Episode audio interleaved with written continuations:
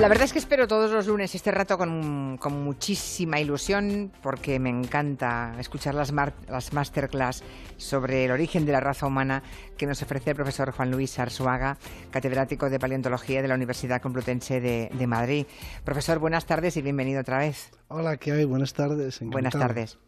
En uno de los libros del profesor Arsuaga, que lo tengo aquí encima de la mesa, lo que me ha costado conseguirlo, porque está un poco descatalogado, pero no se encuentra fácilmente. Es uno de los primeros, se llama La especie elegida.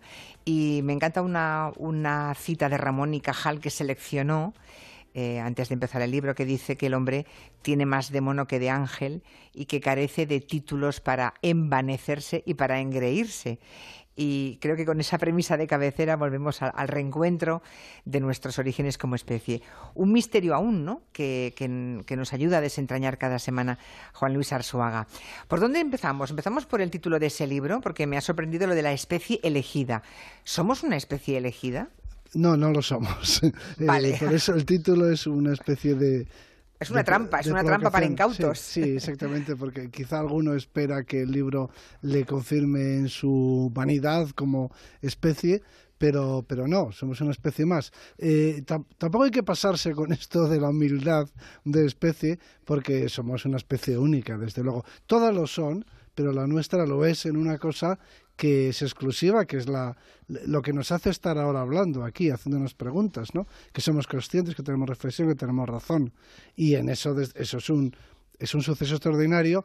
Y básicamente la evolución humana, el problema fundamental es averiguar cómo se ha producido eso y cómo ha sucedido.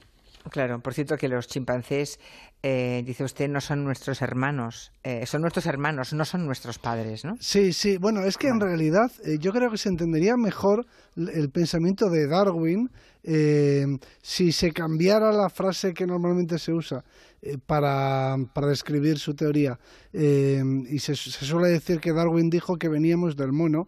Y a mí me gusta decir que lo que Darwin afirmó es que somos monos. Somos monos, que es muy diferente, no es que vengamos ya. Exacto. Somos monos, somos mamíferos, somos vertebrados y por eso somos animales, tenemos una biología y tenemos mucho en común, muchísimo, pues con las demás especies de nuestro grupo y en general.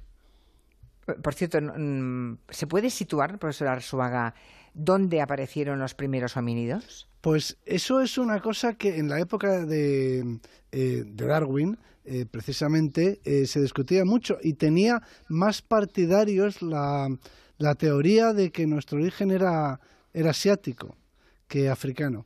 Y había más autores que pensaban que habíamos aparecido en algún lugar de Asia, pero Darwin fue el primero que se dio cuenta de nuestra semejanza con los chimpancés y con los gorilas. Y él se atrevió a sugerir, porque no había en esa época datos que lo pudieran probar, pero a él le parecía que nuestros parientes más cercanos eran estos simios africanos y él propuso un origen africano para nuestra especie y tenía razón. ¿Cuánto tiempo tardó en confirmarse esa intuición, esa idea de Darwin? Pues hasta el año 1924 es cuando se encuentra un fósil que tardó en ser interpretado, pero que era, de hecho, la prueba que a Darwin le habría encantado tener de nuestro origen evolutivo, que fue un australopiteco, que llegaremos el próximo día, que se encontró en yacimiento sudafricano. Ese hallazgo del año 1924, publicado en 1925, pues es el primer eslabón, realmente eslabón. O sea, no hace fósil. Ni 100 años, no hace ni 100 años que sabemos seguro que provenimos todos de África. Y posteriormente un científico ya en los años 60 pudo demostrar, basándose no en los fósiles, sino en la biología, en la genética, en la biología molecular, que estábamos pues muy cercanos a los chimpancés y a los gorilas. Y desde entonces pues ya no cabe ninguna duda. Por las investigaciones que ha realizado el profesor Arsuaga, esos primeros homínidos, ¿en qué hábitat estaban? ¿Cómo se alimentaban? ¿Qué hacían? ¿Cómo eran? Pues no muy diferentes en cuanto a ecología de los chimpancés y más parecidos a los chimpancés que a los gorilas. Eran, por supuesto, habitantes de la pluvisilva, de la selva húmeda, la selva lluviosa, ahí es donde vivían. en el bosque, donde viven los chimpancés ahora, donde viven los gorilas, y hay una diferencia en la actualidad entre unos y otros en cuanto a su nicho ecológico. Los chimpancés se alimentan más de frutos y los gorilas se alimentan más de tallos y de hojas y de partes verdes de los vegetales, ¿no? Mientras que el chimpancé se alimenta más, es más frugívoro, decimos, se alimenta más de frutos maduros. Y nuestros antepasados estaban más cerca en eso, en cuanto a ecología. O sea que no es que el chimpancé sea un equivalente ecológico absoluto de nuestros antepasados, pero de las especies vivientes, este pariente nuestro, que es el más cercano, es el que más se parece en cuanto a ecología, no en cuanto a anatomía, pero sí en cuanto a ecología. Y diurnos, por supuesto. Éramos diurnos, o sea, siempre hemos sido diurnos. Siempre hemos sido diurnos y todavía conservamos ese terror a la noche, ese terror sobre todo al bosque por la noche. Se me ocurren pocas cosas tan terroríficas y de hecho hay mucha ficción y mucha película, ¿no?, de terror que se desarrolla en el bosque por la noche. En muchos cuentos infantiles que nos han educado sentimentalmente a prevenir, hablándonos de cosas que ocurren en el bosque por la noche. Pero es que toca nuestra fibra más sensible. Nosotros somos unos mamíferos que no vemos bien por la noche. Y entre otras cosas, nuestros ojos no reflejan la luz cuando nos apuntan con una linterna, como los ojos de los animales. Y como los ojos de los primates más antiguos, que tienen una capa en la retina que se llama, tiene un nombre técnico, Tapetum lucidum, que sirve para concentrar la luz nocturna. Nosotros no somos capaces de ver bien por la noche, nuestros antepasados tampoco, la mayor parte de los primates tampoco, y eso hace que por la noche nos inmovilicemos en el bosque, ¿no? De hecho, los chimpancés construyen nidos en los árboles, pasan la noche en nidos en los árboles, y nuestros antepasados seguramente también, no se mueven. Para protegerse de posibles depredadores, claro. Sí, porque en la noche estamos vendidos, no vemos igual que un leopardo. Un leopardo por la noche ve casi como nosotros durante el día. Tiene esa capa en los ojos que le permiten ver en la noche, que hace que reflejen la luz cuando se les enfoca con la linterna, y nosotros no tenemos esa posibilidad, con lo cual estamos indefensos. Y nos queda ese terror. Sí, estaba pensando, doctora Arsuaga, que hay mucha gente a la que no le gusta conducir de noche, por ejemplo. Yo conozco buenos conductores que aún hoy dicen, no, es que a mí de noche no me gusta, me voy ya porque no me gusta conducir de noche. O sea que realmente eso está justificado. Somos diurnos, clarísimamente. Somos unos de los pocos mamíferos. Nosotros somos unos mamíferos muy especiales, ya lo eran los primeros antepasados nuestros, y eso tiene mucho que ver con lo que viene luego, porque nosotros somos unos primates que somos arbóreos, también lo eran estos antepasados. Lo de ser arbóreo es muy importante para lo que vino después, porque gracias a que somos arbóreos tenemos unas manos con capacidad de agarrar objetos. No tenemos garras, sino uñas planas, y una gran sensibilidad en las yemas de los dedos.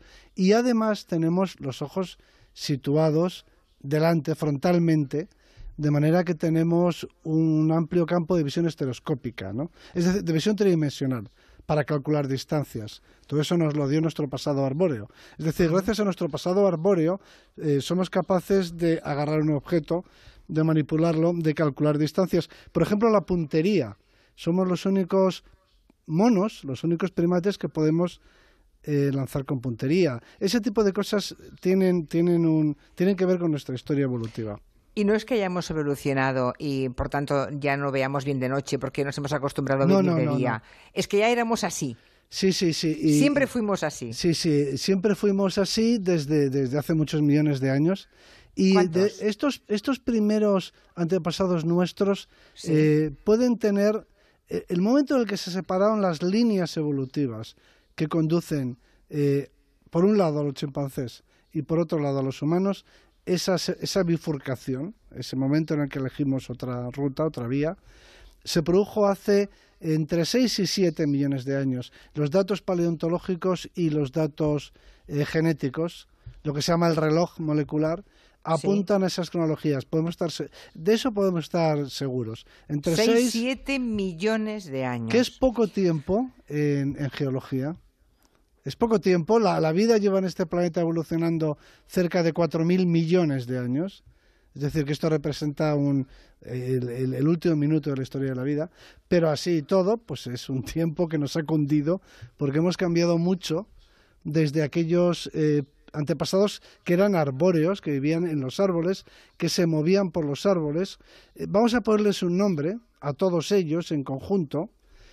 Hay diferentes géneros. Para no introducir mucha terminología, vamos a llamarlos a todos ardipithecos.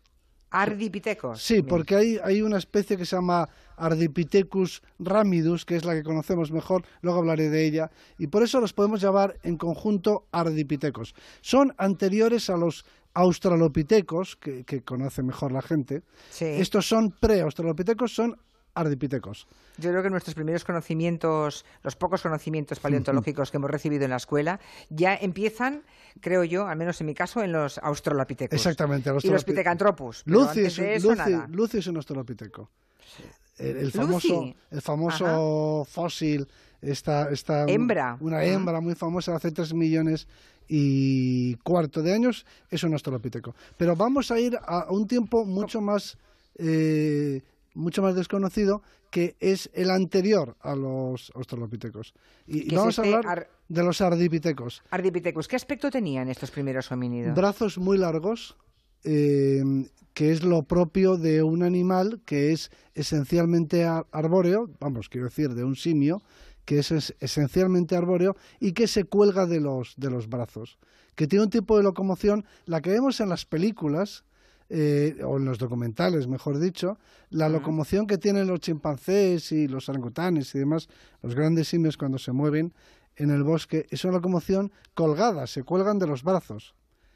¿Y ya eran bípedos, profesor Arsuaga, o no? No eran bípedos. No eran bípedos como luego lo fueron los australopitecos. Sobre esto hay cierta controversia porque hay un registro fósil todavía muy poco completo y la discusión es... se discute si no eran bípedos en absoluto, es decir, si en el suelo, cuando bajaban al suelo, eran cuadrúpedos, como son los chimpancés y los gorilas, o si tenían algún tipo de locomoción bípeda muy imperfecta y muy poco eficiente, que es casi lo mismo, ¿no?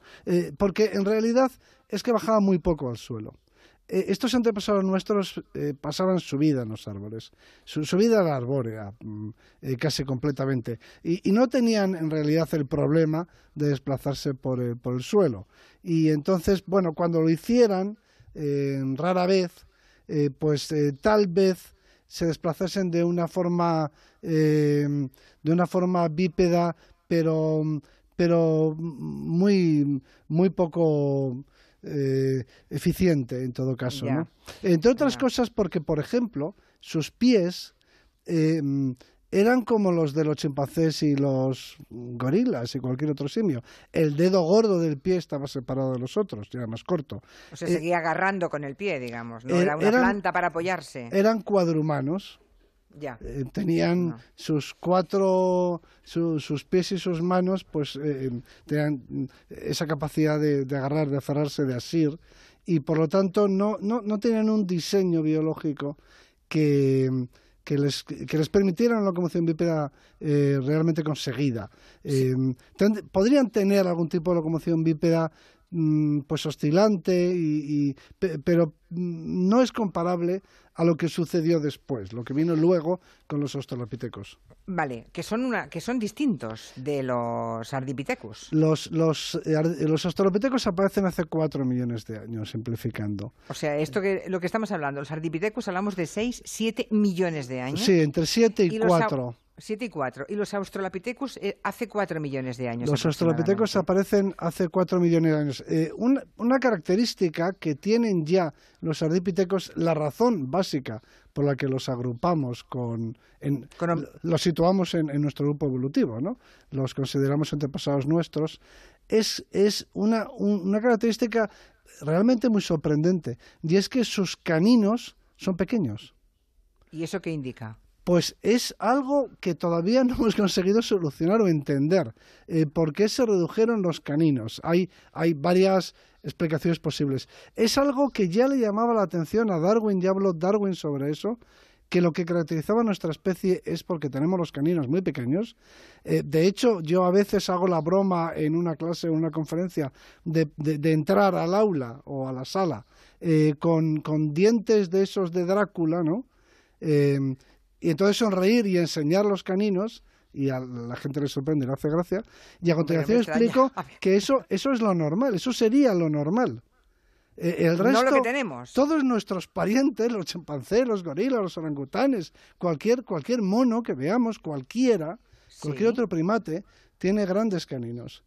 Porque los caninos son las armas con las que se defienden. O sea que en los dientes ustedes tienen una información valiosísima, no solamente porque hay más restos de dentición, de dientes, que de ninguna otra parte del cuerpo, sino porque además aportan un hecho diferencial que es el que les ha permitido a ustedes, los paleontólogos, llegar a conclusiones científicas. Sí, nos permiten identificar, y además es que esto de los caninos tiene importancia porque los caninos se utilizan para defenderse, por supuesto, de los depredadores, por ejemplo, en especies no carnívoras, quiero decir, ¿no? No se utilizan para cazar, porque nosotros en esa época no éramos cazadores, pero se utilizan para la lucha entre los individuos, para la jerarquía, por ejemplo, ¿no? Y el que los caninos fueran pequeños plantea la posibilidad de que tal vez, algunos defienden, que tal vez pues fueran capaces de vivir, fueran tolerantes, vamos a decirlo así, que sus grupos sociales pues no tuviesen un grado muy alto de agresión, de agresividad. Eso es una posibilidad, ¿no? Que fueran pacíficos, socialmente pacíficos. En ese sentido, es una de las hipótesis. Y por tanto, eso es una de las razones que hace que les consideren los paleontólogos homínidos, ¿no? Sí, que son homínidos porque presentan un rasgo, en este caso, que solamente tenemos nosotros. Y esta es una muy buena razón para relacionarlos a ellos con nosotros. Diga.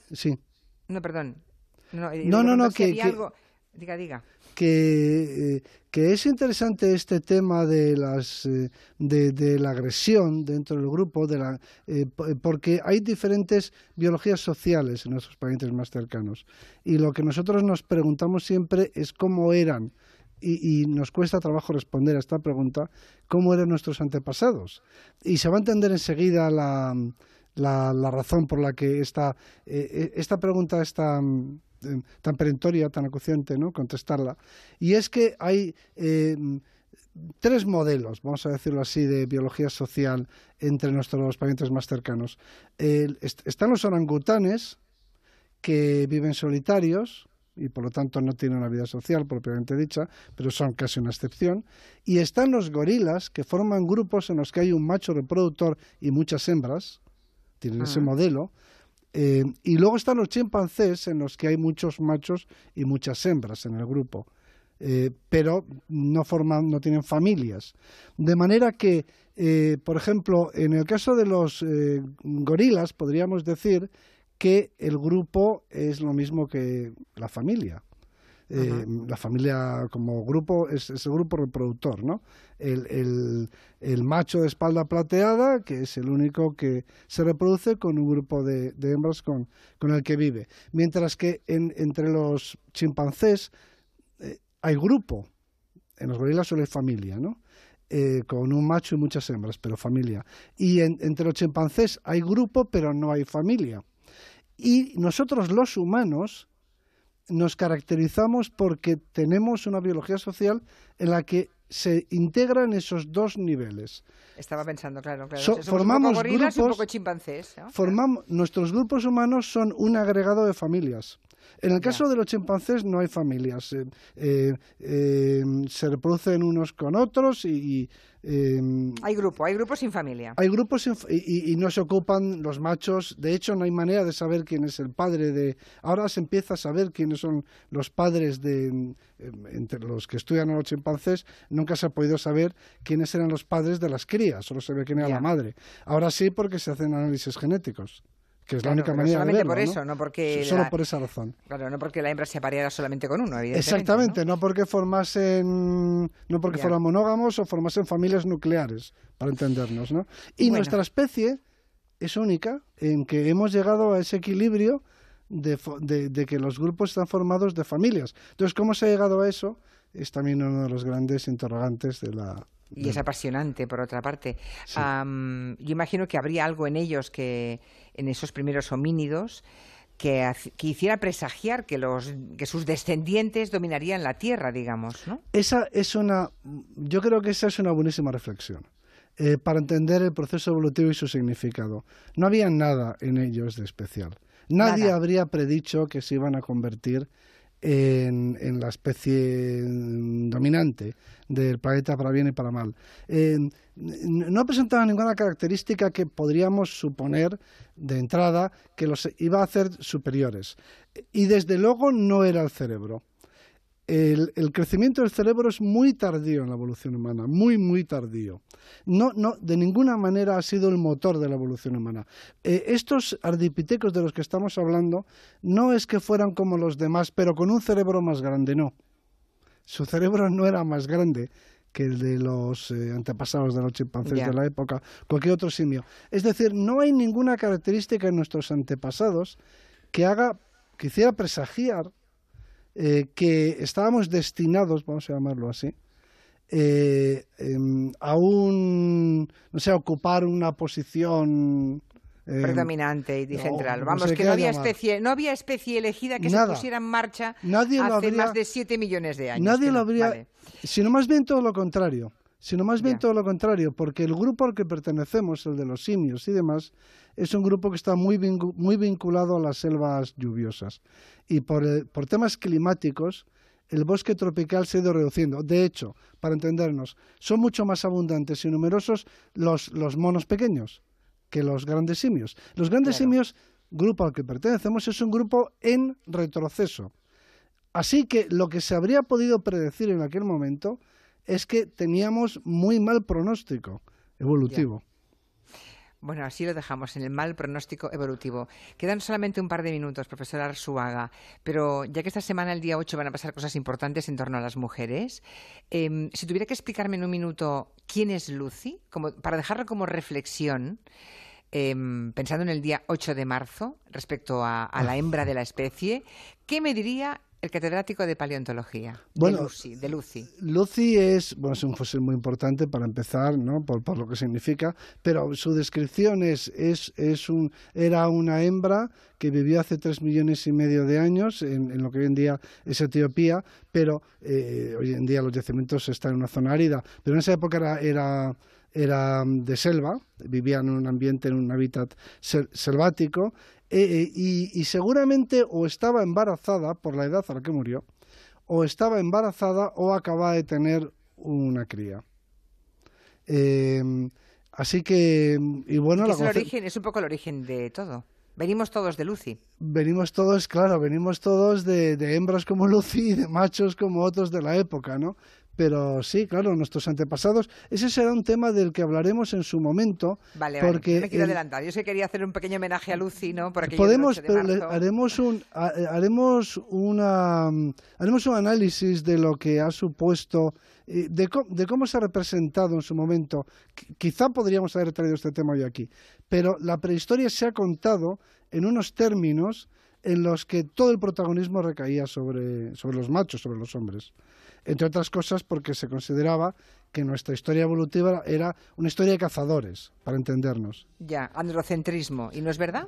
Bueno, no es verdad porque nuestra historia no es una historia de cazadores, es una historia de cazadores, de recolectores. O sea, hay que empezar a colocar bien la historia desde la paleontología. Conviene que no tenemos trabajo. Conviene hacerlo así porque es en la prehistoria donde está nuestra naturaleza. Fantástico, profesora Arsuaga. Pues dejamos ese homenaje a Lucy para la semana que viene, para cuando toque, para cuando lleguemos al Australopithecus. De momento sabemos que somos monos, que estábamos en los árboles, que vemos mal de noche y que no somos cazadores. Hasta la semana que viene. Fue un placer. Hasta la semana que viene. Buenas tardes. Noticias.